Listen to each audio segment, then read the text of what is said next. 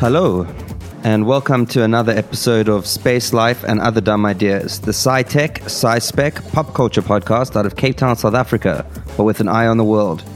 It's me again, Dan the producer, back in the driver's seat. In today's episode, Noah's Quantum Arc, the crew chat to Tanya and Roxy, calling in from the cradle of humankind in the Gauteng province in South Africa.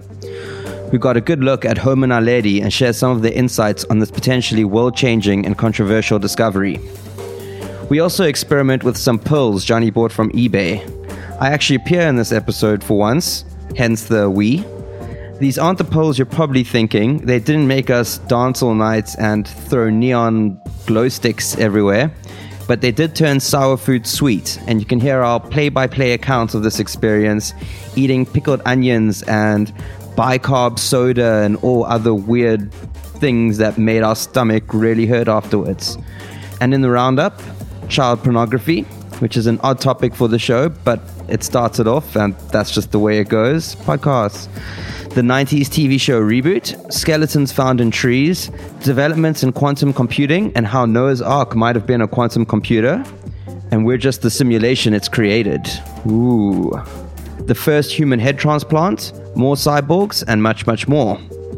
Finally, in this already jam packed episode, Robot Bindi, who you might know from the live Space Life radio show, is back and finally on the podcast to talk about Amaze, a Berlin based international brand in the field of independent games, playful media, and games culture, who ran an event earlier this year in Johannesburg. There's so much going on in this season finale, so stay tuned, enjoy, and see you in space.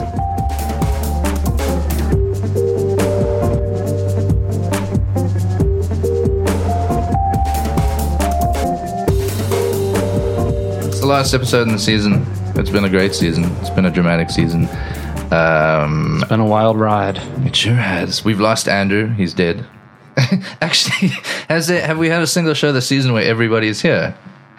Not many. I don't know. We sort of have a surfeit of guests tonight, though. We can't really all fit in the studio, so No, it's like this is this is it's a uh, rotation. I think we're making up for it, though. We've got what six people in here tonight. That's Yeah. pretty. uh, That's big. That's That's hot. one of our biggest shows. it's sweaty. It's hot. It's, and I heard Andrew didn't die. I, th- I heard that he fled the country. oh why? I something about that pornography ring that was going around. I think he was the fishhook child Oh, Yeah.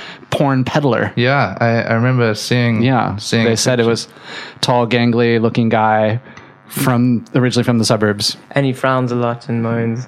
Couldn't get laid, so he needed to look at child pornography. Makes a lot of sense when you think about his holiday snaps now, which are always outside schools and sort Yeah. of like toddlers and very, very creepy. It's a fair enough reason to flee the country as well. I heard he went to Holland. Oh, Why? that's a way to get away with Because it. they take anyone in Holland. No, those, those child porn rings always revolve around some Belgian or Holland guy, Dutch guy, Holland guy. Look at me. Hi, everyone. I'm from Holland. I'm a Holland guy.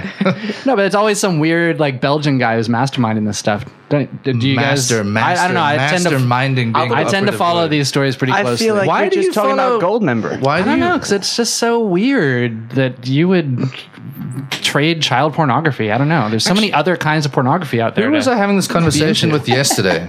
I was having this conversation with somebody yesterday about the lengths you have to go to if you want to be into child porn. It's not just like you log on and you can Google whatever it is. You can go to YouPorn or whatever it is. If you want, chi- if you specifically want pictures of kids like naked little boys, you've got to go to such an effort. How do you do it, Sean? Well, I, let me let how, do me you, tell how do you know? That's because what I- buttons know, did you press exactly? No, hold on a minute. Hold on, hold on. I'm, I'm not assuming it justifying involves it. the Tor browser. Well, that's it. You've got to go like you go to these encrypted sites because whenever they expose it, there's all these reams of of like deeps. Actually, I learned this from Mr. Robot because if any of you guys have seen Mr. Robot, you know like how it works. But you've got to like log on and become part of a secret online society of guys who are into child. Like, how do you find it? Number one, I'm sure you can't just Google child porn ring and be into it. You've got to like find your way into a child porn ring. Then you've got to like create this web of secrecy. You've probably got to get like Tor browsers or, or secret Or Oh, maybe you meet at like the, software or maybe you meet at the Toad and Warlock in World of Warcraft at like midnight. Yeah. UTC. You know. yeah. Meet me. I'm the. look at like I'm the gob- I'm the goblin- nine foot blue demon with wings, and I can tell you where to get the child porn. goblin child porn. But, but seriously, anyway, I- the, the, po- the point being that if you want it that badly that you're going to that length, then no, actually, no, the, the, you don't deserve it. Definitely not. But you've got to really, really want it to go to the lens to get it, and that's kind of mind blowing. How? Why are we talking about child porn, Where did this Lynn come brought it from? Andrew? This is when you know. it's- This came up like right at the beginning of the show. We didn't even have to like lead into it anyway. That makes it easy to cut, though, right there. This is on Oh. the, the, the getting season season one and two blooper reel coming out soon. so Robot Bindi and Julian are back in studio. So Julian, you've been on the podcast once since we've been podcasting. Yeah, I'm really terrified of podcasts, but Yeah. I'm facing. You got bitten by a Reality. podcast when you were a kid, and since then Uh, you've never dealt with the trauma. Yeah, pretty much. Podcasts destroyed my childhood. Really? Oh man. I was born uh, in a time when podcasts were actually a thing. Yeah. Before they were, you know, before the internet. and it crawled over your face in the crib. Um, yeah, I'm Yeah. can't really talk about it. Your parents loved podcasts more than more than they loved you. And Bindi, you haven't like you've never come on the podcast before. No. Why not? I don't know. Just rebooting. Just an extended reboot. Yeah, hibernation. Did you go off and uh, do you remember the TV show reboot? No. Don't you? You know, it was like the animated. It was She this- got rebooted. Of course, she doesn't remember. yeah, okay. So it was this awesome, like, must have been the late 90s animated TV show uh, set in the world of reboot. I can't remember. It was all like there were computer viruses, and the, the lead dude was started out as this, like, young. Um, I don't know. There were good guys who fought the viruses, and the bad guys were viruses. And over, I think, three seasons, there was this huge jump in time. And first, they lived in this one system, and then they got sucked out into the web. This was this predates the internet, even I Mm-hmm. think. Oh, I actually remember how this looks. I Yeah. don't remember the actual show. It was all CG animation, like really clunky. It was TV CG animation, but man, it was a good show. And then between seasons one or two or two and three, the hero, all the heroes, these two kids and like the. Do you remember this? Johnny? you ever Mm, watch this? It was, it was Canadian. I think French Canadian. Yeah, you guys wouldn't have got No, it. you in the wouldn't. US. Yeah, we didn't. We didn't watch the. We didn't watch the. But they got sucked out into the web, and there was this jump in time between the two seasons where the kid who'd been like this young, like fresh faced kid in the first two seasons came back as this grizzled, old, like badass with, I think he had like an eye patch or something, or. or yeah, he lost his eye. He lost his eye, and he came back, and so and it was all about the battle for this reboot, whatever this world was. I can't remember what it was called. It was it was great. It was a hell of a show. Anyway, so the, the roundabout way I'm, I'm getting to the question is: Were you lost in the web? yes. And have you come back as a badass? Yes. Have you come back to save the world? Sort of. Good. without the eye patch. What do you What do you call this? It's like it's like a, a Kano eye from Mortal Kombat, or like a Terminator eye. But it's good because this means that at the end of the season, when we end on the dramatic cliffhanger we all know is coming, it's we know that you're an integral part of the plot in the seasons to come. Exciting. It is exciting. what have you got in the round, Al? What have you got in the roundup? Why me? Because you haven't said anything. Yet. Okay. Um, I just came across this article about a uh, medieval skeleton found in the roots of a tree that was blown over in a, in a storm in Ireland. Isn't this is the one they announced last week, right? Uh, the, the, hor- the origins of humanity, the origins of humanity. no, not that one. Well, was it the one in Ireland, or are you talking about the one? No, it was a, it was a dumb joke. Uh, So dumb, I didn't get it. so you're saying they found a skeleton in a tree in Ireland? Well, in the tree, in the roots. So the the roots had the whole tree had blown over, and with the roots, it uplifted this. Maybe the skeleton pushed it over. Your navy. You don't know. Are you saying it was a, it was an uplifting find? It, it was, yeah. So what, what what was the what was the thing about like what what made it special? Well, it's a thousand years years old. Oh. Um, they say it's somewhere between. Well, it's a two. It's a two hundred year old beech uh, beech tree, but uh, they say it's some the the actual fossils are from somewhere between eight hundred AD and I think thousand AD, Wow, somewhere around there. So I don't know what the, wha- how that fits into Irish history, but yeah, it's there is interesting. that that is that that old Irish folk tale of, of old Bill who disappeared among the roots of the tree and was never seen again. So it could be tied to that. could be must know. have fallen asleep, you know, having to meet yeah, Irish yeah, whiskey. old Bill. Right. Thousand years doesn't seem that old, though. I'm surprised this is newsworthy. Like, there must maybe- be a lot of skeletons in Europe that are about a thousand years old. I think it's just Mm. interesting that it was under a tree, and I think I think uh, the the fossils uh, predate the the history of the tree. Oh, I see. So maybe maybe he he, was, was- carrying an acorn in his pocket. Yeah, and maybe peeled over. or he ate it. It's like these days when you die and then you don't want a gravestone, you just want a tree planted on you. But I thought this would be basically that, amazing. right? I always thought it'd be cool to die with the uh, with the with the seed just under your hand. So as the tree grows, yeah. it grows like in the palm of your your your rigor mortis fist, and your hand comes out of the ground as the tree grows. be pretty be pretty great. Some sort of tree that fruits. Yeah. hopefully, yeah, yeah. because that'd be the awesomest joke ever. like sour, sour. Sour plum, fruits. like sour what? I don't know. I was, trying Maybe to, just regular figs. Maybe- I was I think gonna the say sour something- part comes later. I was just trying to do a plug for us later in the show. But it's a real Content. thing because the, the tree would eat, the tree would feed off of you, and Yeah. then people would feed off the tree, and you would keep the circle of life be going. very It's cool. all about like giving, giving, and sharing. Yeah, It's beautiful. Uh, um, later later in the show we are going to be talking about both of these things. That was a really nice segue. That's what I was trying to do, but You it's did a little it. bit. You're great. You too segued early. right into that. Um, we're going to be talking about Homo Naledi, the find from uh, from Cradle of Humankind last week, and we have got a live report calling and somebody who went in today to visit the site, went down into the cave, got stuck into the bones. Maeve snuck a couple of bones out. And we're also going to be well. You, what, what, what are we doing? What are we doing without without? Well, I don't what know are we if everyone- doing to ourselves? I don't know if everyone knows in the studio, but I have procured some very valuable, rare magic fruities, spelled beans. F R O O T I E S, from Taiwan. And the magic. And no, and you. I mean, you went to a great lengths to get them back. Into I did. South I mean, this Africa. is uh, halfway around the world delivery, and it cost me an excess of 10 US dollars. You had to. You condomized those things and shoved them in to get them back in South Africa. You really had to. You had to. Someone had to. Not everyone has the balls to be a drug mule, but Yeah, I do. Yeah, yeah. So we've got magic fruities in the studio. They're made from a, a, a magic fruit berry or a magic berry that grows in Asia and it turns your taste buds from sour to sweet. Yeah. Okay. So we're going to take the fruities and then we're going to eat some really sour things. Amazing. Amazing. Amazing. How So did the fruities taste? Well, I guess we'll find out. It'd be ironic if they tasted sour. do they? Yeah. Do they But I taste don't know. like I can't anything? remember. I did this once in 2004.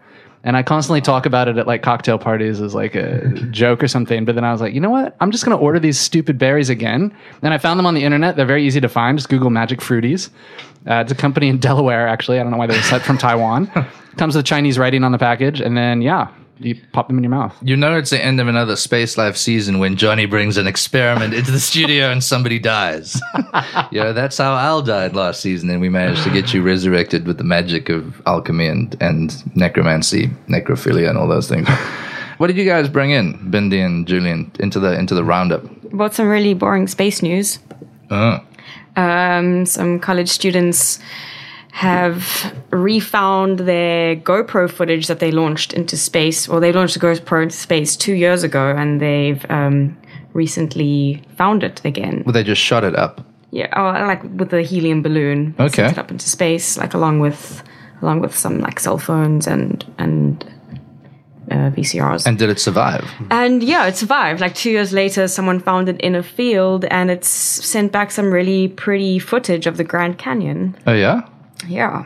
So did it did it go and then fall, or how did I it think come back I think down? it just went and then it fell, but they like lost reception, so they could never I find read it that again. that article actually. It um, I think it was uh, it, the cell phone was using cell phone, uh, the the networks that you're using the cell phone to track wherever the, the thing fell, and uh, AT and T when it got to space it lost connection and it fell and then it fell just like two miles away from where they, they launched No- it. no they, signal, bro. But they couldn't pick it up. No no signal. And funny enough, the lady that found it I think works for AT and T, which I, I don't know if that's an article there. Pretty interesting. Ironic. Ironic. uh, Coincidental. Interesting coda to the story. yeah. Isn't the world small? two miles. Can't can't can't we launch something into space next season? yeah. What should we launch? Anything. A hamster. Oh, that's exactly what I Time was thinking. capsule. But really? Mm-hmm. you know, we, we, we did a show a couple of weeks ago about psychic psychic uh, telekinesis and talking to animals psychically.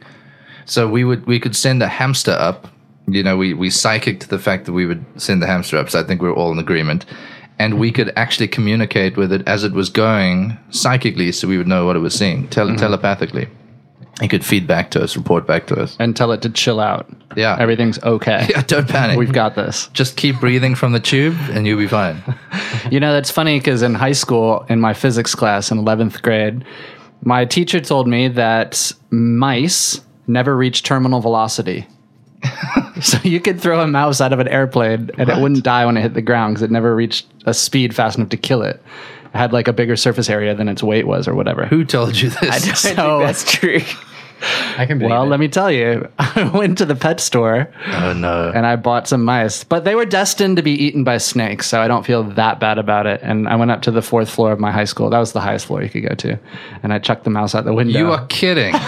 oh my actually not kidding, God. That is but horrible. Hmm. I think I think okay. So long story short, it, it died horribly. Actually, it like had broken legs and then it eventually died. But I think it hit a bush first. So I, I mean, That's if you could worse. guarantee that it was going to hit like grass, I think it'd be okay. Oh man, that's actually just depressed me. That is it. Did, and how did you throw it? Did you like drop it or did you just chuck it? And I kind of threw it sideways because there was a, like a balustrade that I had to get it over. So it's sort of like a side arm toss. That's so cool. I hope you choke on your fruities, dude. I hope you choke on your fruities. Actually, a true story. Oh God, oh, horrible. Do you feel bad about it now? not really. They're ma- they're food, right? For- for I had this snakes? conversation this weekend. Like, ugh, I don't know. What, what? Like, a dog is better than a cow or something? I, I don't understand how we're making these sort of judgments on No, animals. but I mean, chucking, you don't chuck a cow out of a window, so. All right, Ahmed. Which It would be kind of depends. I- funny. isn't I'm there- guaranteeing a cow hits terminal velocity, though. I, Isn't, isn't there I'm a not a whole- Let's physicist, try it. but I'm pretty sure it hits terminal Isn't there a velocity. thing where people shoot cows and catapults? Isn't that something that happens in Ireland or Scotland or something? This feels like Sounds something Irish. that that yeah, it sounds Irish. does. I know that you can lead a cow upstairs, but it won't go downstairs. So that's a good trick. If you ever have a staircase and a cow, and you want to trick someone, just lead it up those stairs. Yeah, that's why cows are Dude, bad in they're horror heavy. movies as There's well. no way you're getting it down those stairs. Yeah. From what I hear, They always go up and they have to cut the wall open. Or just I'd get a helicopter. Or just eat the cow. or throw it from the window and check if it's got terminal velocity. Julian, what did you bring in? wanted to talk about uh, quantum computing, which we like spoke about it sometimes in the past, and we were always talking about how these guys are like developing these quantum computers, and we kind of missed them actually succeeding, and now they've actually created like a really crazy one. Oh, really? So this company called um, D Wave. Hold on, just got to open up my uh, tab over here. Because that's a cool name. Yeah, they called uh, D Wave, and they D Wave was D D-Wave Wave was Systems. also one of the also rans of the boy band groups of the early nineties. I'm not sure if you ever if you remember that track of theirs, Uh, like I don't know, Salty Summer or something. D Wave video is great. I'll find it on YouTube. Oh, Well, hopefully this D wave is cooler than that, right? Okay, so they created a quantum computer which has a thousand qubits, which is double the most amount that they'd made before. And basically, this thing can calculate two to the power of one thousand things at a time. Wow. Basically, it's like having two two to the power one thousand processes at the same time. that's a lot. Um, What They what can- is that number? That like just it's like no, it's like more even than the amount quantifiable. of particles in the universe, probably. yeah, Um, I think that's like two to the power one hundred. So man. That's Did you just say that um, it was a thousand cubits? yeah. Because I thought that was a measurement that they used to measure Noah's Ark. Well, a qubit is an actual quantum. Wasn't Noah's Ark sixty qubits by ten qubits No, I by read that fourteen before qubits or already. something? Yeah. How is it? What- how what's is- a qubit? Is it spelled differently when a you're talking qubit- about computing though? Q U B I T. oh, Q It's like a quantum yeah, bit. quantum bit. Q- It's Yeah, basically yeah. a bit, but No, instead it's of being different. one or zero, it's Yeah. one and zero in a million different ways all at the same time. You, you're thinking of CUBIT, which was a biblical unit of measurement. Thinking of the CUB. Yeah, God spells out to Noah the dimensions of ark 300 cubits by 50 by 30. Uh, there- yeah. There you go. Maybe he I- was I just mean- explaining this. Even if a giant qubit is a quantum small amount, that's a big ship. Wait, okay, so God told Noah to build this giant quantum computer in which he simulated a new universe because the Oh, old one Oh, was going to man. end. Wow. as played by Russell Crowe. Oh. And that's where we live obviously. now. Wow, we have just cracked an incredible mystery. Is that is that the boat that hit the iceberg? You, that's- no, no, you're thinking of the you're thinking of the Titanic. No, when we talk about earlier, the Star Line wasn't the Titanic, it was the other sister ship, the Ark. You're jumping ahead was in the, the narrative. Olympus. It's, it's, it's, a, it's, it's a twisty turny show, but you're jumping ahead. That that's an amazing theory. Yeah, I think so too. I'm really proud right God now. God gave Noah the ingredients for building a, s- a box, an ark, and the ark is a simulation, a new universe has been created in which he recreated the world. Which means that right now. Noah is watching us. It also means that probably just like that amount of time has passed since he built the ark in the first place. Yeah. You guys watch Rick and Morty? Um, it's a little bit. Because the, the most recent Rick and Morty episode is about something very much exactly like this. Universes check it within out. Hmm. universes within little boxes. Amazing. so much intertextuality happening here. Okay, so to just finish off my story, uh, it's really cool. This You've just solved the quantum computer- Um, mysteries of the universe. we we do the show week in and week out. You come back, you just waltz back in here and solve the mysteries of the universe. Okay, maybe I'll just leave my story at No, no, that. I'm then. sorry. No, no, finish, fin- finish Thank the story. you. though. Um, yeah, it's just really cool. It can calculate like all these things at the same time. You know, calculate an equation with billions of variables instead of solving each variable independently. It just calculates all of it. And I mean, I don't even know what kind of things they can do with it, but they can like predict the weather in like six years. You know, if they can, if, well, you know, they first need to build the right models. They can essentially build a model with a billion variables and then plug it into this thing and it will work. But they don't have like such complicated models yet. It's like we don't have the ability to, to program the code that this thing needs to be really effective. We're just Well, we just don't even know how to ask the right kind of questions. Yeah. But I bet a computer does. Well, a real computer, like a logical computer, just has no hope. And apparently, quantum computers can just create.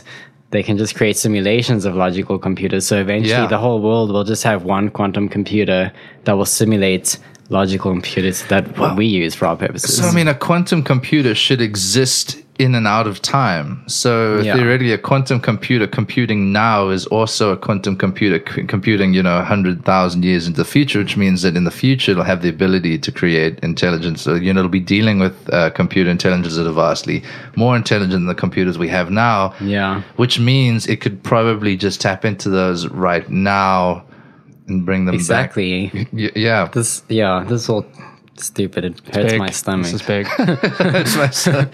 hurts my head. Luckily, you can get a new head now. Did you guys hear about the the, the head exchange? So the first human head transplant is actually gearing up now. For two years from now, they're actually putting it together. Um, Who's donating? there, it's a volunteer. So at the end of twenty seven, it's a. Um, the, Can I the- ask a fundamental question Yeah. quickly? Is it a hair transplant or a body transplant? Oh. Like, who is the one that ends up being there afterwards? Good point. Okay. uh, well, they. I, Who is this patient that comes into the hospital without a head? you know, potentially being on a list for a long time. Because to get a new kidney, it takes a while, right? Yeah, yeah. This No- headless person might be waiting for like months. Is- does Obamacare cover heads? Uh, it's a good point. So he's a Russian dude. He's thirty. He's a thirty-year-old Russian who's volunteered uh, because he's got motor neuron disease, and so I guess it's a body transplant. They put- they put they're taking his head and they're putting it onto another because it's a it's called Verdnig Hoffman disease and it's incurable. So his one chance at a normal life is somebody is going to give him their body, so the surgeon, the Spanish, no, he's Italian neuroscientist who's been doing this, um, has has performed it on a thousand mice. So he's been doing this with mice, and he's done it a thousand times, which is great, you know, because that sounds like a pretty good um, uh, amount. It's like a pretty good ratio. It's like 23 cubits. But I mean, surely, Johnny, you could have donated your m- mouse that you threw. Yeah, but the body's all body broken. was pretty fucked Bodies, up. Yeah, But no, but um, isn't the whole thing that he's getting a new body? So Yeah, I guess that's true. Yeah. No, Yeah. I wish I'd known about he this. just held. But I 20 think years ago. Yeah, yeah. You well, maybe with the quantum computer, you can go back in time and redo it again. Anyway, so it takes like a ten-hour procedures, and so these mice, you, with fusing the spine, I think like fusing the the, the veins and the blood flow, that's sort of okay. Fusing the spine is the thing where it gets tricky. Hmm. But these mice were able to breathe, drink, and even see after the operation for a few minutes, and then they died. All of them, every every single one of the thousands of Isn't motor neuron disease the one that uh, Stephen Hawking has, I think? Yeah, it's a, like a version of that, I guess. So in the 70s, somebody actually transferred a, a monkey's head, a recent monkey's head, from one body to another. And that, it managed to survive for nine days before the, the, the head ultimately rejected the new body, is what the article says, not the other way around. So I think the head was the driving force in that relationship. I saw a picture of that once. It was really terrifying. I mean, what? How do you choose? How do you, how do you, how do you choose another body? How do you just take your head and put it on another body? It's, it's, it's, it's like, I, I mean, I guess you shouldn't lose one's head over this. and thank you for coming. Thanks. This has been this has been a great night. Uh, but no, but seriously, what do you do? Like, do you have to? You got to like perfectly match your shape and your tone and your everything because otherwise it just gets it just gets like weird. Well, have you seen the face transplant people. I don't want to call them victims. There was one, oh god, it's not that funny, I guess. But she got her face shot off by her like her husband or something with a shotgun, and she survived. So like her whole face is blown off, and they gave her a new face, and it was like successful. I saw the documentary about mark? that. Oh, the party She- time snoozer. Yeah, Did look a bit like that. good reference. Good. That's a Tim and Eric reference, everyone. No, that it, she kind of looked like um, Arnold Schwarzenegger in Total Recall when he visits Mars for the first time and he's wearing that like woman's face. yeah. You know? How long are you going to be on Mars, sir? Two weeks. okay. Do you have anything to declare? Two weeks.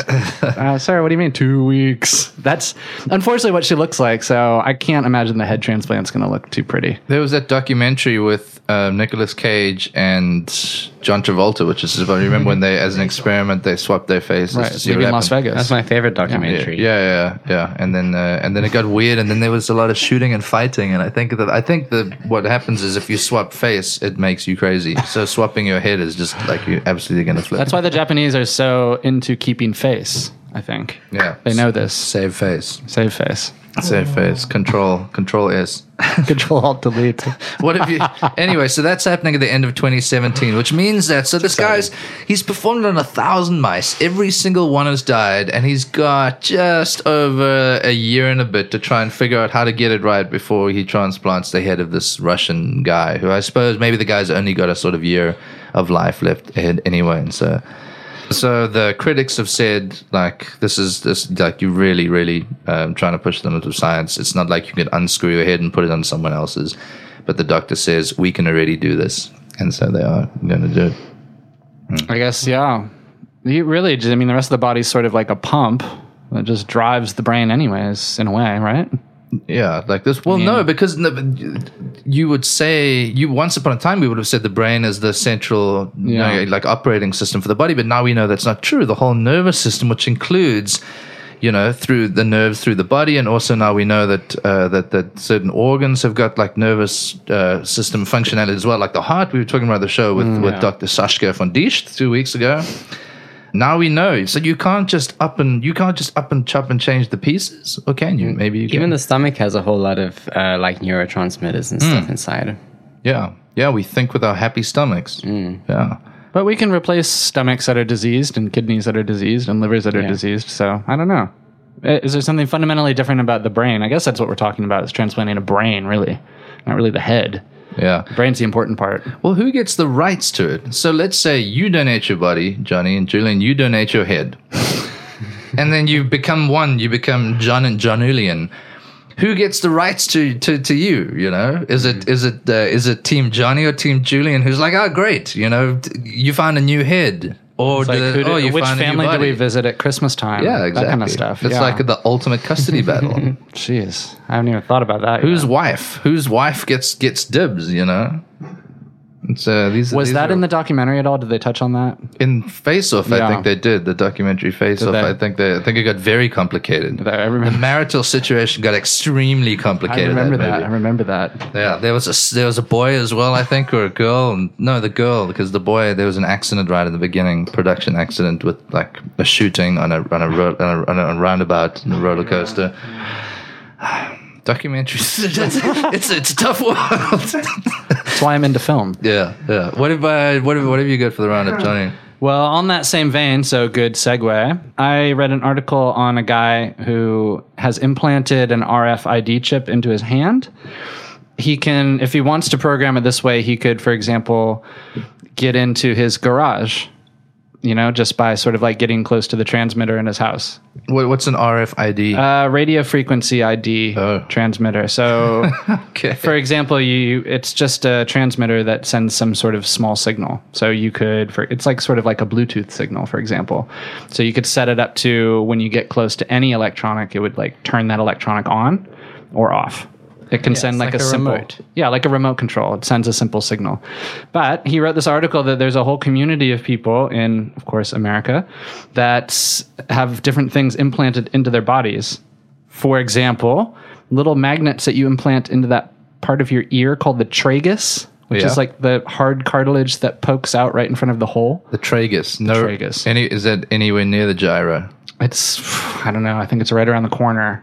You have to go around the corner and then you can stimulate the tragus. Oh, yeah. But that you can actually wear a special magic coil around your neck that's connected to your iPod, and then it's I didn't even know if you're joking or not anymore. no, no, I'm not. Seriously, like without any cords, it acts as an earbud in your ear, so you can listen to music. Okay. Without wires, that's kind of cool. That is kind of cool. You could really, really uh, piss people off by doing the whole like change the channel and the, like you have no remote in your hand. You just have your hand. You're going beep off, on, off. like you used to get those watches. You could do it. You could sync them up with any frequency, Yeah. and you could really like wow. that was that was the height of technology back when I was 12. You know, somebody's got a watch that can hijack the remote control's frequency. Wouldn't that be kind of like dangerous though if you had something in your hand you couldn't control? So you're like, oh, there's robbers outside the door. Better not let them in. And you stand too close to the door and the door opens. Yeah, I mean, has he thought this through? sort of a dumb device. Yeah. and. He says that there's uh, one of the most popular ones actually for people to get is magnets in their fingers.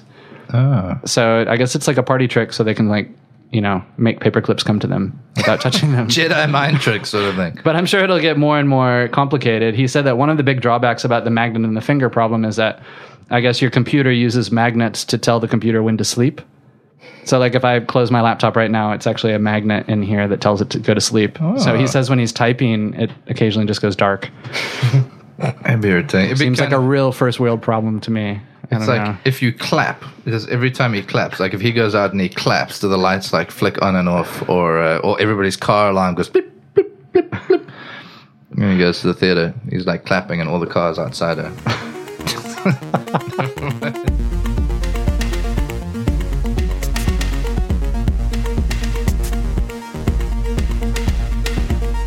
So the big news from last week was the Homo naledi discovery, which came out of the, the cradle of mankind up in Marupeng, right outside of Joburg, and it's one of the two. It's one of the two competing sites for the origin of humanity. One's here, and then the other one's up in Ethiopia. And I and I think there's. I don't know if they've ever decided which was the original, but as far as I know, most common thought is that it started here and there was a migration up and then a further migration on into the, the, the rest of the world. Did you guys watch? I watched the. I actually watched the live broadcast. Didn't. Did not watch that. So it was Lee Berger is the lead scientist on the project, and they've been digging in the cradle of humankind for decades. And he's been digging there for 20 years, I think, something like that. And he'd missed, he'd never found this chamber. And somehow they found this chamber, which was full of uh, perfectly preserved skeletal bodies of a number of hu- human individuals or pre human individuals. So he put a call out on Facebook. Actually, this is this is like science by social media. He put a call out on Facebook and said, "I need because the the, the uh, it's an 18 centimeter diameter hole to get down into the chamber." And he said, "I need small scientists to come and get down into the chamber and help me retrieve these bones." People applied from all over the world. He chose 60. He brought them out, and I think 12 of them ended up going down into the hole and pulling out a few of these perfectly preserved skeletons, which happened at the beginning of 2013.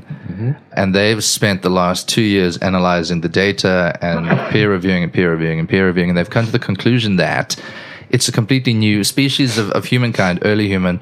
Uh, Homo naledi, which means people of the stars, because it's the chamber of stars, is the name of it what's groundbreaking is they've never seen this sort of skeleton that uh, it walks like a human. It was like a small, small version of a human with the same sort of feet, which means it would walk the same way. And it had a brain, I think, the size of an orange, uh, so a third the size of a human brain. But it was the first time they've seen any evidence of an early human burying their dead and so that the the two the two the two like big things out of the way it's a new completely new species of human and it's the first time we've seen early humans bury their dead and it's obviously something that everybody well actually it's it's something that half of the South African government has jumped on because Cyril Ramaphosa was there and he was very happy to make a speech and uh, and then the other half of the government is going like don't compare us to monkeys um, this is not an early human I didn't descend and the sort of South African religious right I guess is coming out and going like evolution's a sham but it's uh, the big claims have been thrown out How old is the skeleton? they don't know, and that's so. That's one of the contentious things. He he was saying in the in the broadcast that the the species could be up to two and a half million years old, but the skeletons they have no way of knowing because they can't carbon date them accurately, and Okay. they've and then there's no precedent for this sort of behavior, so they can't sort of date it according to that. Um, I guess usually they find this stuff in like sediments of rock. And they can sort of see like the strata of rock Yeah. and they can gauge it from that or something nearby. But I guess in this weird cave, everything was just sitting on the surface. No, I think uh, even in the cave there were sediments. So they they, they were, but they were very light layers of sediment, and um and they were and there, there, were, there, was very little. There were very little other animals in there. I think there was an owl that had gotten lost. So there was like one dead owl, maybe some rock rabbits, and then all these people in there. But it, it's interesting. It opens up interesting questions because there's also Lieberg is a bit of a controversial, uh, controversial figure. I'm not sure if everybody's convinced because they're making huge claims. I mean, the Huge idea- claims, yeah. huge. So I suppose you would expect a fair amount of criticism. Some of the criticism been leveled is that there's no reason to think that this was a burial ground. They could have been disposing of the bodies down a hole because they were rotting, you know, because it's just like you don't, nobody wants decomposing bodies around.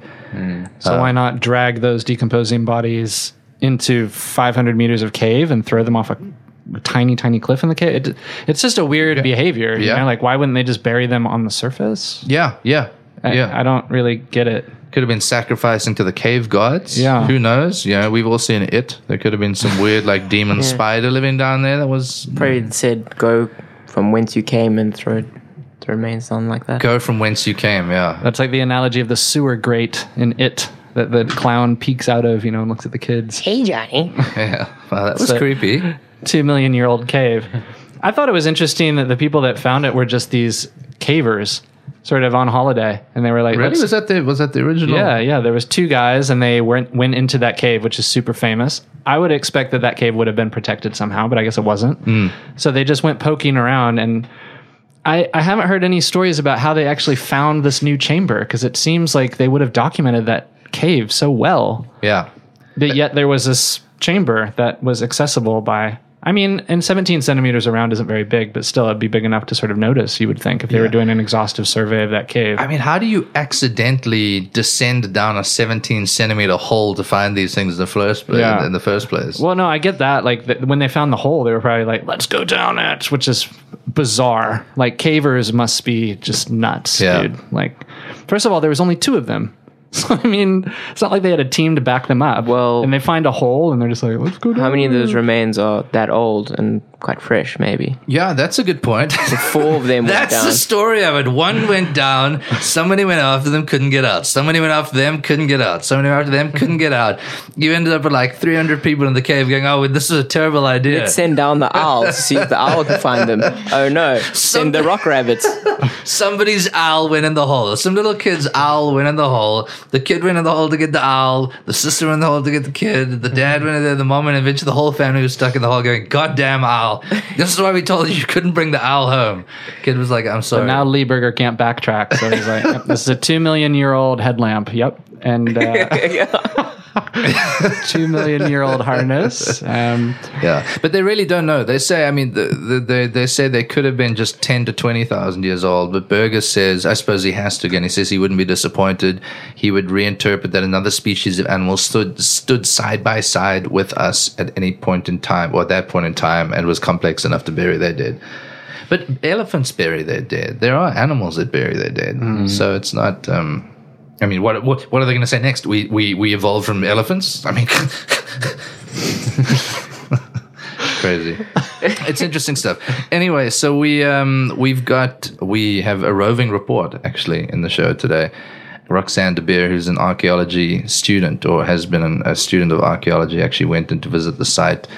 so is she in the cave now? She's in the cave now, That's exciting. so she's going to call in. she from get the out? cave. I don't know. That's not our problem. That's it's not, it's not our problem. they have good signal down there. yeah, apparently. it seems maybe this is an old recording. She's been. It's, she's actually piped in on a ham radio that she built herself. she's ham radioing in from the from the bottom of the cave. There's been serious controversy, and I actually asked a few people about this, and I asked I asked friends of mine who work in the field, and they didn't want to come. They actually declined to come and be interviewed in the show because of the controversy around it. So Hmm. The show. the show, the controversy about the show. They were like, we we after that You kill uh, all your all your members. yeah, after that incident with the uh, all the incidents, actually, they said we can't be associated with you guys.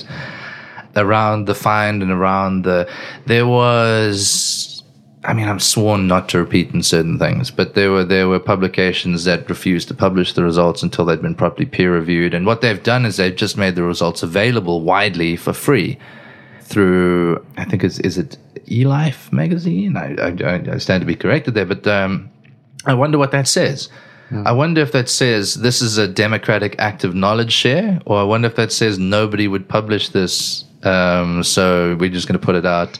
It's being hailed as one of the biggest discoveries of the of, of human ancestry in the last I don't know how many decades, and I suppose it is. It's a Seems like it would need to go through like legitimate channels to make that claim yeah. or substantiate that claim. What they did do is send it out to hundreds of scientists who, who study, and so the the theories that they've put forward have theoretically been reviewed and reviewed and reviewed. And what they said in the live conference was there, you know, none of our pool of uh, experts could think of any other reason for the, all these bodies to be in the cave, or you know, wha- whatever it may be.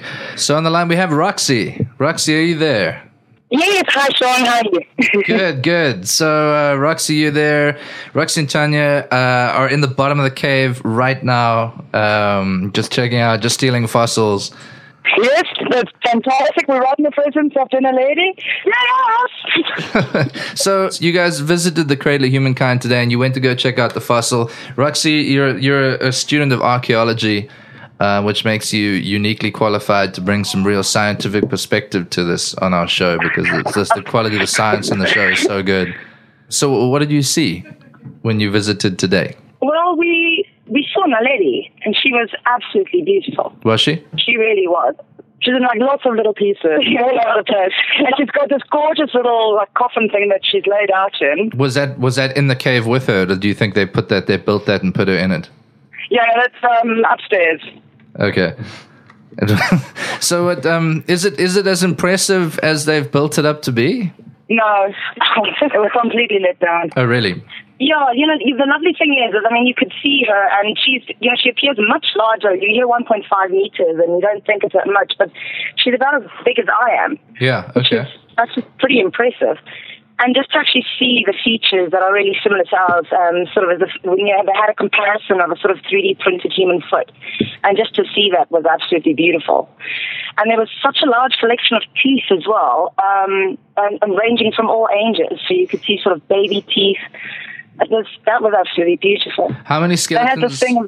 How many They had skeletons? this thing as well where they're comparing, you know, her her fingers and her hands to the at the what's it? Um, I got and us, you know, like three different variations of how things might have changed over the years, as well as the feet, which were quite incredible because her feet are really small. Okay. Yeah, really fun. But her feet. So I was reading the research was saying that the feet are actually shaped like humans, which shows that she did walk on two feet like we do, like modern humans. Yes, they are. They're really small though, but um, apparently she had really long sort of what fibula. Uh, yeah, her tibia and her femur were extraordinarily long in comparison or ratio to the rest of her body. Yeah, and her like her vertebra is very humanoid. You know, we had to actually then go and do a lot of in- independent sort of research ourselves because actually there was no information on display or Oh, really? nothing. And usually, you know, there's no markings on the on the actual fossil. Yeah, like what this bone could be or what it's not. You know. Like, if you research, can you find that information, or are they? Um, Yeah. Well, we did just did a few Google searches. We actually found um, quite a few of the papers, um, the scientific, or, or a lot of the research, in the publication, yeah, which actually uh, it mentioned quite a lot of interesting things that haven't been in the press. Oh, really? Which uh, we. Yeah, well, um, what they found is they okay. They said there was no evidence of obviously carnivores or anything like that, but they did find rodent bones and uh, bird fossils yes. well, bird bones that came from a single a single bird. Um, it wasn't from many, and someone had actually been in the cave previously and rearranged them on a rock. Really? That's Yeah. huh. So we were joking and think, well, how old are those bones? I mean, are they from KFC or someone Yeah. who's just this child? We- we haven't- but I mean, that wasn't mentioned anywhere. That sort of someone had been in the caves previously and sort of moved the bones and then rearranged them, but only the bird bones. But how many pages are in this research that have been released to the public? How many pages? Yeah, I mean, you you say you found some of the documents. Are we talking about hundreds of pages, thousands of pages, twenty No, pages? no, they're very small papers. Um, I basically went to the Wits University website, and I um, there was an article on there with references. Yeah, but I mean, um, there's, there's a, there was another thing that they mentioned um, that is also not in there. That they found another fragment of, I think it was a jawbone that doesn't even belong to Homina Lady in the cave. Oh, really? Yeah, completely different thing. They said that they um, they can't be hundred percent certain that it doesn't belong to her, but at the moment it doesn't look like it does. So The question, I mean, there have been all sorts of questions raised around some of the conclusions that they came to, like, was this really a burial site? Is this really a new species of human? Is there anything, just in your experience or your knowledge, any warning signs that jumped out at you, or what's what's your first impression? Um, I, I do look just from not. She doesn't actually look like anything really that is out there. I don't think that has been discovered. She's definitely not primitive. Like as, in, as in, you know, you, you can. I think you can definitely see she's hominoid. She's definitely hominoid and she is definitely unique. The way her, her, her bones are put together, it is a mishmash pretty much of the, you know, the ethereal, yeah. what is it called? And the homos. But um, you know, I think what we're trying what we're trying to say is that you can see that she's got a lot more homo to her um, than Australopithecus. Uh, what is it? Australopithecus. Austral- Australopithecus. Okay. She's definitely not an elephant because we were talking about, uh, you know, they they made such a big deal about this being one of the first other, the first sign of an animal that buries its dead apart from humans. Elephants bury their dead. No, she's definitely not an animal. She's not single leg. She's definitely got two legs, two arms, and you know, even like her skull feature. She's she's very diminutive. Like she's very small framed. Right. Um, but but also if you actually if you go and look and if you actually look at the cave itself what we was we wasn't talking about earlier what we found really incredible was if you think about how you know she had a brain the size of an orange Mhm. but how it developed her their social areas and you know the, the regions of the brain that experience empathy and love and all that must have been because someone crawled into this cave which had narrow openings of, I mean some of the narrowest passageways were 20 to 50 centimeters 50 long centimeters, huh? yeah wide so someone really had to mission down there to place, if, if they did do that, place these bodies in there. But not only that, they then had to crawl. Okay, they, whoever found it, the space where they decided they were going to bury them, to communicate with the others that they found this place to bury their dead. Yeah. Yeah. And according to the papers that Roxy was reading, I mean, that went over a course of several years. This was a mass dumping of bodies on one occasion. They were layered. They sort Right, of right. putting Because the they, bodies they in. were buried in sediment within the cave, right? So the the reason why they're thinking it's a burial because this, what other reason would you have this layering of bodies underground? But what it's not evidence of any kind of trauma to the bones that are Yeah. you know, prior to being there or after. So overall impression, interesting. A lot more research to be done, a lot more knowledge to be un- to uncovered. But but but did you guys leave inspired? Oh, absolutely. absolutely. And it just had very so many more questions. Yeah, we're very curious. But I think it's going to take years and years and years before.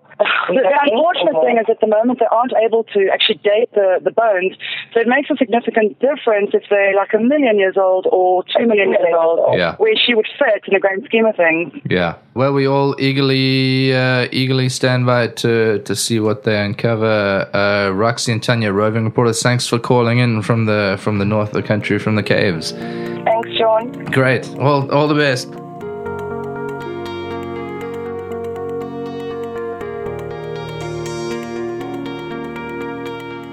This event is so huge. It's the first time it's actually got producer Dan into the studio here with us. Are we filming this? We need to be. Are we something needs to be happening. meerkatting or periscoping brian are you are you per- periscoping this or getting this pictures going live pictures going up on, on facebook as we go so what are we doing here johnny why do we have limes cucumbers citric acid tomatoes year old gherkins uh, like pickled onions sour figs, sour figs, tartrazine. Um, I well, okay. So like I said earlier, we've got these magic fruities that I ordered through uh, eBay actually.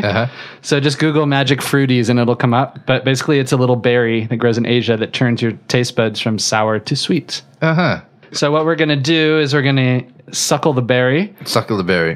we're gonna let it dissolve on our tongue. should we quickly try the sour things before I think we so should we just- know what the any good magician will have someone try. I'm gonna try this i'm gonna try this lime I'm gonna try some lime to make I'm sure really, this isn't um, actually a, a, a plant. Hmm. I'm really enjoying this tartaric acid. It's Not sour basically lime. Is it sour, Sean? Yeah, it's it's sour. pulverized Oh, oh, sour that- that worms. definitely is sour. That is Really sour. sour. Okay, oh really sour, sour. worms would be good Oh, I'm- Taste, taste this. This is like basically sour worms. so this is tartaric acid Oh Now this Ah. tartaric and citric acid my is just God. sort of looks like salt, but it's sort of the stuff they put on a gummy worm, sour gummy worms. Really so this is safe for human consumption. This stuff, this acid, you can actually just take this. Isn't that for like cleaning drains or something? Mm. Probably not. Oh, that's not good horrible. to eat a whole lot. Okay, does everyone have That's their sour. pill? Does everyone have their magic fruit? Wait, are you going to read us the instructions? Yes, I'll read you the instructions. Thank you. So on the back, written in Comic Sans 8 point font, instructions for use. Place a Miracle Fruities serving, which is a tablet, on your tongue. Roll it around very slowly. Uh-huh. Go Are we ahead. doing this? Put it on your Ah. tongue. I'll do it too. Roll it around very slowly. do not swallow it. Roll it around until it's completely dissolved. Do not chew it. Don't chew it. Don't do anything. Don't swallow it. God, don't swallow it. These are expensive. After it's melted, feel free to eat any sour food. Okay. How do you guys feel? free. free. Young wild end. I feel a bit more relaxed. You feel more reactive. Do your tongues feel any different? Uh, actually, yeah, I got a sort of like light tingle going on. Hmm. It's starting to kick in. yeah. up. I was gonna Dope- see kind of a that. Lights cardboardy kind of pulsing. a taste. Yeah. Dopamines are slowly being released. It's like suckling cardboard. It definitely doesn't taste. I, I've, I'm failing that instinct to chew it because I Yeah, have me a very too. strong instinct to chew it right now. Something in your mouth you have to chew. I'm sort of rolling it over all parts of my tongue because Oh, I know different taste buds are in different Didn't locations. we actually debunk that myth that apparently your whole tongue just tastes everything? We did debunk it on the show. Okay. See, I was here once. Yeah. I'll stop rolling. Yeah. Speaking of It tastes rolling, very bland. You're right. But uh, But I- that's because my tongue is already seared away from all this tartaric acid. well, I wonder what happens if you take a fruity after taking a fruity. Does it's it taste getting really sour good? in my mouth. It's getting sour? Was yours getting sour? No, it sort of tastes like nothing. It's got a slightly sour tinge. That's ironic. Hmm. Well, this, anyways, is this, so- the, the three minutes of sucking on pills is probably the most entertaining radio that we've ever had on this. uh, So this is a legal. I guess it's a drug, right? Is it? Well, where- I don't know what they classify this as. It, I mean, the box looks like something. It looks like you could buy that off the the, the looks over like the some- counter. I mean, does it say that you might need to sleep for like two days Mm. after having it? No? The last time I did this, I remember it lasted for maybe two hours. Right. Oh, wow. I gotta have dinner still. We should have asked about the side effects before just popping these pills that you gave us. So what should we be worried about? I love 10 lemons, sir, Hmm. of your finest variety. Right. Stop childbirth. Mm. We could start a whole foodie movement based on this. Hmm. Yeah. You know, go to like the old biscuit mill. Yeah, Set sure. up just a s- a, stand of lemons. People go, what are you doing? It's Amazing. crazy. Amazing. Hmm. Well, have you seen my miracle fruities that you have to take beforehand? Okay. I think we're almost ready to go. Mine is still so, so far away from being completely soaked. Anything else we could talk about Hmm. I don't know. during this interim? I we got, play a I got song? my tongue Mm. numb right now. really want to chew it. Okay, the, the recommended food and food and drinks to eat afterwards, as written on the box: sugar-free desserts sweetened with orange or lemon juice, uh, sugar-free cocktails and fruit drinks, various sour fruits and vegetables such as lemons, limes, grapefruit, oranges, strawberries, tomatoes, and rhubarb. I'm seeing a theme here. Hmm. Rhubarb? So you've done this before. You did this when you were a kid. No, like ten years ago. Okay. I was definitely an adult. I remember we went to someone's like 10th floor apartment in Washington, D.C. It was literally like a cocaine party or something. Like everyone was excited. There was like an, an electricity in the air. I remember it was also midday. Okay. It wasn't dark out. It was the middle of the day. And we, like this, we had a platter of lemons and weird stuff on the table. And we all popped it. I don't know. Drank some tequila, got a little wild, and ate some lemons. I don't know. Yeah. Ended in an orgy. Okay, I'm about done sucking this. Okay. I might just chew the end of this. Who wants to take the first lemon? Does Dan- Dan. Dan wants I I to like to take the first lime. Okay. All right. Julian is reaching for the lime. That's, I'm so intrigued by this. Okay. Got this lime. So I'll just eat it now. take- I'll give you the play-by-play. peel Julian's as well. holding a lime. It's a real lime. We already said that it's very sour normally. Okay. Here we go. Going now for he's- the sour lime. Mm-hmm. How does it taste? It's got a bit of a sourness, Oh. but I must say it tastes much more like an orange than a lime. It's pretty tasty. Okay. You're eating the rind. that isn't in the instructions. you just pop the whole lime. You're just going for it. Mm. This also makes me immune to. I could eat like pickles through the jar. All right, I guess I'm gonna try a lemon. Hmm. It's sweet. This is great. I like it. Amazing. Yummy. Okay. uh, Try it. Try a lemon. I'm gonna try this. Try this. Uh, try this lemon. I'm gonna eat one. Hmm. I, I mean, I can taste like there's a little bit of sourness to it, I suppose.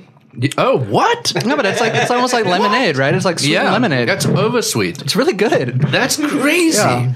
Hmm. What is happening? Mm, I'll have another. It's kind of delicious. Make it a double. Sort of Moorish. I'm gonna try this. I'm gonna try this citric acid because I had Oh, an insane reaction to this when I tried it earlier. I'm just gonna put it right here on my tongue. Whoa. he looks perplexed. I can't tell. It's definitely not sour. I'm not sure it's sweet. It's still a really strong. I'm still having a really strong reaction to it. It's almost like really sweet, It's really but sweet. like also like zingy. yeah, it's like sweet, Wow. sweet and sour sauce, right? it kind of hurts. Yeah, yeah. I feel It's- like this is. I'm, am I going to lose my tongue out of this? Yeah, I don't know if it's sour or not. No, that is. Definitely sour. But it's not like it's, quite. Not as sour. Delicious. It's almost like sour at first, and then as it gets Yeah. as it gets it like then sweetens up a little bit afterwards. yeah. It, it's a little bit weird. So I'm going to try a tomato because I heard that tomatoes were a good candidate for this. But the lemons are great. Hmm. I think. Is there a lemon lobby? Because I need to be on this. Um, this this is delicious tomato. I'm not sure this wasn't delicious before I Are took you the guys fruity. high? I get this feeling you guys are high. Again, sorry, I'll just Hmm. it's hide sweet. Mm-hmm. that way. I don't like tomatoes.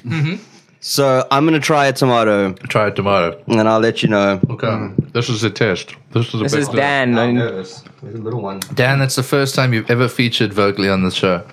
And you blew us all out of the water. What's the verdict in tomatoes? I mean, that's kind of good. like, The jury's out, and it's you, good. You now are a fan of the tomato. I'm gonna try pickled onion. I'm going like full. Now the tomato just it seems really sweet. The consistency is the same. That's pretty obvious. Um, but- I'm just gonna do a full disclaimer about the show tonight. We actually didn't have anything prepared, and we were very hungry before we started Yeah, the show, and so we decided to have a meal on air. Okay, I'm gonna try cucumber, but it's a weird cucumber that apparently tastes sour. So Taste it Mozambican. before I Yeah. ate. the You you can thing, roll though. it in tartaric acid if you'd like. Uh, Try some yogurt. pickled onion. Eh? Pickled pickled onion. I'm not sure what the expiry date on this pickled onion is. the cucumber tastes pretty normal. Was it, was, Maybe the, because it cancels out the sour. was the pickled onion from the cave? Guys, this What? What does it taste pickled like? onion is delicious. this pickled onion is I have to try pickled delicious. onion. I have to try pickled onion. It's so sweet. It's these almost were- like oversweet, but man, it's that's tasty. These were pretty rough when I bought them. That's why I haven't finished them. So let me just spear one. In like five years ago. Yeah, these like extra extra strength. Bindi's licking a lemon and verdict. It tastes like candy. I feel like I'm going to regret this tomorrow, but There we go. I've got two. I'll, I'll take one of those. wants a things. pickled- I want one of pickled those onion? babies. I feel like it's Sinbad or something. I ate a whole lemon. oh, you just killed that lemon. You just ate that whole lemon. It does taste like an orange. Yeah, It's like a slightly bitter orange. Okay, um, I'm eating the pickle. pickled onion, Johnny, snacking. It's good. It's good. it's good. Can I have a pickled onion? really please? good. There you go. The ironic thing about the twist in the tale said all of us are going to end up dead in the studio, and Andrew is not. He's actually going to be the only one left alive in the end. It, it's weird. It's like it's like my body knows it's meant to be sour, so it's like I almost like like I choked a little bit on the pickled onion because it's like intense, but at the same time it's delicious. I don't know. It's confusing. My, my body, my tongue, my face. Nobody knows what to do. Dripping on my laptop. Oh, Sorry. Dripping in my dripping in my own face. Anybody anybody brave enough to try a year old pickle? I'll try anything right now. I feel no, I'm not invincible. I've got some yogurt that smells like Clove cheese. garlic. It's so old. I'll eat a tiny bit garlic. of onion. Clove I'll of try. garlic, everyone. How about a raw onion? Anyone want to go for I'll that? eat like a Yeah. tiny piece of that onion. okay. Oh, But like, That's the smallest piece I can. is onion really sour or is it something Mm. else completely? Don't know, but I want to see Who wants Julie. to play Russian roulette? Because we we're invincible. I'm actually going to take a bite of this clove of garlic. But it is kind of weird, right? Like something Onion that tastes you've really known. sour. The onion really- tastes It's sour. weird. I, I don't know if it's just like maybe because the onion juice is like seeping into my tongue, which has been damaged by all this other sour stuff. Yeah, I'm not going to lie. I'm feeling quite sick. at this point. No, my onion's sweet. Maybe yours is wearing off. If you put your tongue on it, it feels kind of electric. That can't be good. Pickled pickled onions still a little bit. Oh, oh garlic, Potato. garlic is garlic is still bad. Don't go with garlic. Garlic's a terrible idea. I just realized I'm sweating. Like, like a beads of sweat on my forehead. I don't know if it's from the onion or the tartrazine. Are these things approved? Are these are these uh, legal legal approved takings? Drugs I'm not, for su- I'm taking. not sure because it says distributed by an American company, but they definitely came from Taiwan. so I don't know. Because they're illegal in and there's America. nothing really. I mean, Miracle Fruities, F R O O T I E S, fruities.com. I mean, I think the real question is: Would you be executed if Okay, you that's- took you these if you took these into Thailand? Um, maybe. Ingredients dried miracle fruit pulp. it's got to be a more sexy name for that in Taiwanese. What they didn't announce is that in the cave where they found all the ladies, they were just like all the pits from these miracle fruits. People get on there and binge for days, lose track of time, just get stuck. What I have heard is that people. Oh, wait, that just got sour. Maybe it's wearing off. Yeah, mine as well. Tartaric acid just. Oh. Okay, so I think maybe it's maybe tartaric we're acid. washing it off of our tongue or something. It's a, But co- it's a kryptonite. Oh, I have heard people, you know, they'll do these parties and then like the next day they'll be like their gums will bleed and stuff like that. oh, so. good. Are we gonna lose? Our, are we gonna lose our teeth? Go easy with the citric acid, I think. I'm ready to try some raw onion. Let's this ma- mainline that stuff. This is going to be the definitive, the, definitive whole onion. final- Oh. I think it's take, wearing take off. a bite of that whole onion. I'm gonna take this whole piece right deep, now. Deep onion. Li- listen to this. Deep dish that. D wave that onion. This is not bad. It's like eating a salad. Yeah, yeah. I think Miracle Fruit was actually D Wave's second album back back in the nineties. That was it. F R O O T. Yeah, it was the one that sank them though. Nobody nobody could buy it. Nobody could stomach it. Ah. Ugh.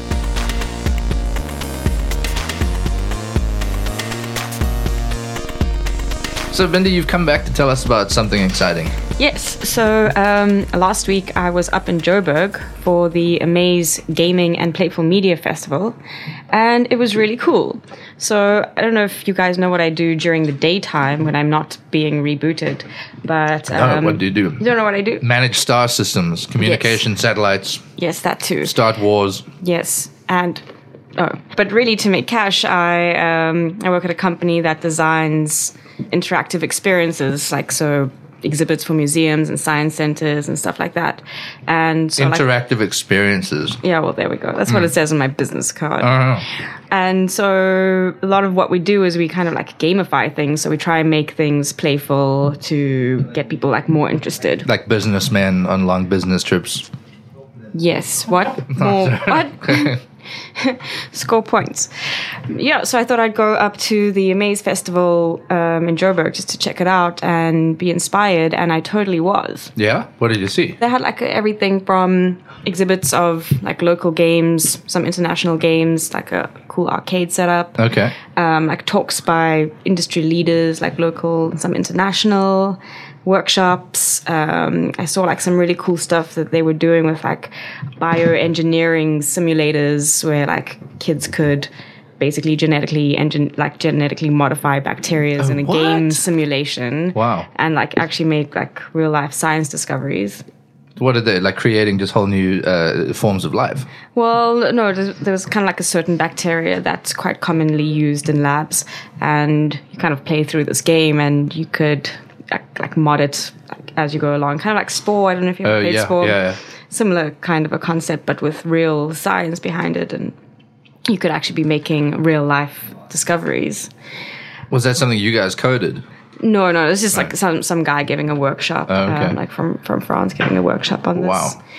But yeah, so I would I would totally recommend anyone who's like interested in in gaming or or making games to to check it out next year when it comes around. Or Oh, it doesn't come down to Cape Town. it doesn't go down to Cape Town. It's it's actually I think it started in Germany and they brought it down to to South Africa four years ago. Wow.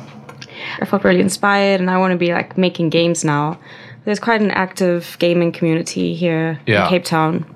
So if you guys want to be inspired to make games, I'd like recommend going to like a workshop. Yeah. There's like, you, they're really welcoming to beginners who just want to like game jam. They do monthly gatherings, don't Monthly they? gather- gatherings, yes. So the. Game the, jams and friendships, super friendship arcades, and all sorts of. Yeah, those are fun. Have you ever been to a Super Friendship I've Arcade? never, you know, shamefully, I've never been to a Super Friendship You Arcade. should, you should go to Like- Super Friendship Arcade I wanted to go. When's the next Super Friendship Arcade? one day soon, probably. One day soon. Yeah. That's actually a good time for anything. Mm. You know, there's always there's always something something happening one day soon. So what are you what are you working on at the moment? Me personally? Yeah.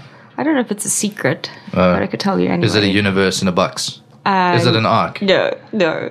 Could you create an arc? No. Do you think if you got enough programming brains together and that was the project you set your sights on, creating a universe in a box, an arc? Well, I mean, really, anything is a universe in a box. Uh-huh. This is Matchbox, is a universe in a box. Yeah, yeah, true. I saw that at the end of Ba- uh, Man in Black 2. But uh we've talked about on the show before that theory about the universe actually being a simulation. And a few months ago, I read uh, some pretty interesting articles about exactly that. So maybe this is something for season three of the show. We should do an actual, do an in depth uh, eh, look into that thought of about. You know, we'd never be able to know, sure, but what are the what are the what are the arguments for and against the universe being a simulation? Because there were arguments in this article that I read for the probability of it being a simulation that were pretty convincing And the ones against it? Can't remember. You Hmm. know. Don't think I read that Less- far. less Don't think I- don't think I- Not important. no. No, who cares? There's arguments for the Earth is flat that are fairly compelling. what, what are the arguments for the for the Earth is flat that are compelling? Uh, if, uh, if gravity was just because we're accelerating upwards very quickly instead of us being a sphere with everything pulling down towards the center. Mm. Um, I don't know. There's a whole society in Peter Marisburg of like teenage boys or something Yeah. who believe quite. Oh, is that where, where Andrew went? He went he went down while we're going up. To Peter Yeah. Marisburg. He always goes down. No, you went to the the, the society of little the, boys. The, the Little Boys Flat Earth Society is where Andrew is on sabbatical at the moment, doing, con- conducting in-depth research, He's not in Europe. He's in some preschool in Maritzburg. Ah. expounding Ah. expounding the virtues of the flat Earth. I once- to the back internet. I once read quite a quite a compelling argument, or I don't know, this was a real scientific study that the universe is flat. Oh, So they they kind of like beamed uh, like I don't know light or shit I don't know. They beamed something to kind of like measure the shape of the universe, and it was neither like concave nor convex. It was straight. was not even really there. It's like Pepper's ghost. Yeah, The universe is like Tupac's hologram. yeah. The universe is Could be. actually just four shards of a of a of a of a giant CD. And being projected up from uh, from the bottom like a like Mm. an iPad from God's iPad. Pretty much what I actually believe Yeah. in a nutshell. Mm-hmm. That's actually, you know what? We've done it. We started off this season talking about holograms with Pepper's Ghost, and we've come around full circle to the dying minutes of the last episode of this season. And we have, in this show, uncovered the true origins of humankind, Mm-hmm. uncovered a theory of the universe being a, an arc, a quantum computer in a box, and now we've tapped into, we've, we've realized that it's actually flat, being projected upwards onto a sheet or a sheen, and we are living in a Pepper's Ghost. We are. So I could ask So the all of- question. Our taste buds are just an illusion. yeah, yeah. Yeah. And I mean, everything I do has a purpose, Sean, obviously. magic fruities are only the vehicle by which you can transcend the limits of your simulated existence. And so I could ask you, Al, what do we learn this season? Not everything in the world is sweet. Some things are sour, and some things are disguised as sweet that are sour.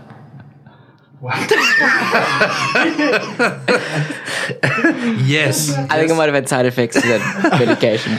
I was, yeah, yeah. I was hoping you'd just say something along the lines of some things are not really there. Yeah, they're not. Yeah. Especially if they're sweet and they're meant to be sour. Wow. Well, there's a twist ending. We've, we've actually we set a twist ending as we set out at the start of the season to to come up with some sort of grand theory of everything, and we actually managed to accidentally do it. Al, thanks for coming in for the season. Andrew in absentia. Bindi, it's been nice to have you back. Julian's been nice to have you back. Nice to be back. Thank you. Hopefully, we'll see you guys again if they give us a third season. Johnny, pleasure as always. Don't blow yourself up. Thank you. Brian, welcome to the team. It's been a great to have you here as a new addition for season two. We'll be back again. Space life will continue.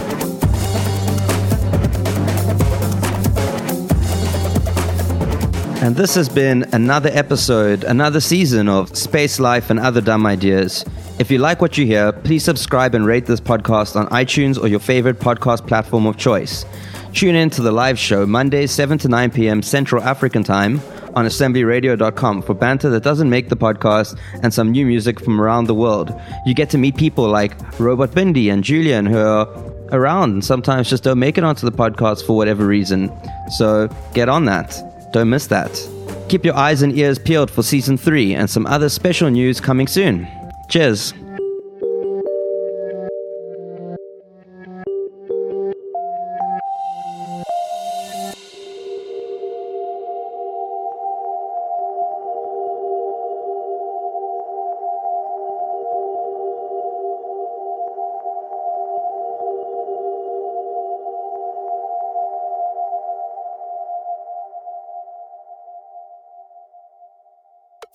We we we we, we are La Leva.